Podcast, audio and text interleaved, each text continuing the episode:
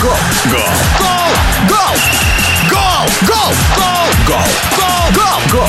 Гол! Голопом по Европам. В Бундеслиге центральный матч тура, который по-прежнему обсуждают специалисты и болельщики, между Байером и Баварией, завершился победой хозяев со счетом 3-0. Таким образом, Байер упрочил свое лидерство в турнирной таблице и опережает действующего чемпиона на 5 очков. С подробностями в эфире комментатор Матч ТВ Игорь Кытманов.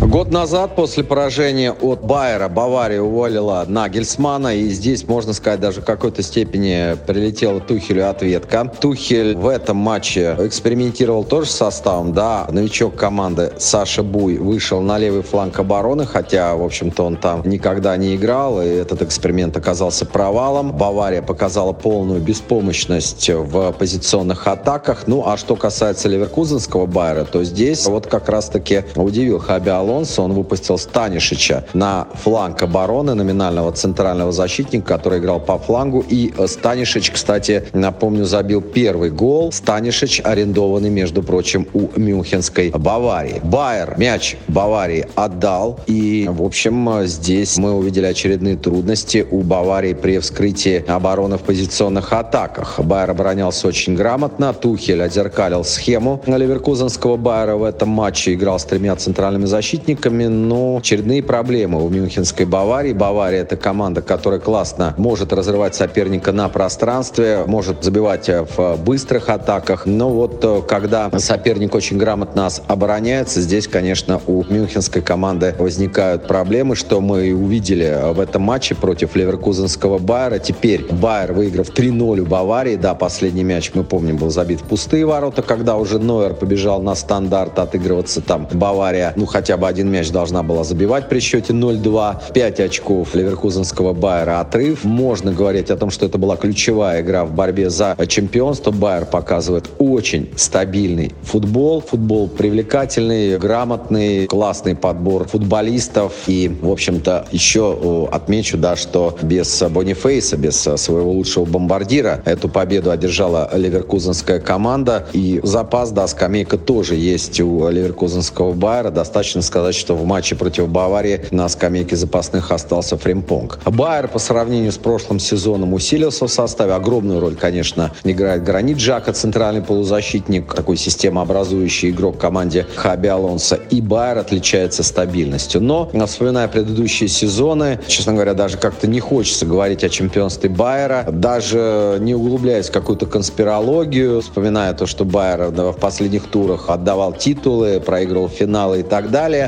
Просто Бавария — это команда, которая может съесть соперника на финише чудесным образом. Ну а Байер пока не терял очки, но потеряв очки, команда Хаби Алонса может замандражировать. Хотя на данный момент, еще раз повторюсь, команда выглядит стабильно, команда выглядит готовой к завоеванию серебряной салатницы и к историческому достижению. И если это сделает Хаби Алонсо, он, конечно, всегда войдет в историю немецкой Бундеслиги, в историю Ливеркузенского Байера, как такая икона да, для болельщиков Ливеркузена.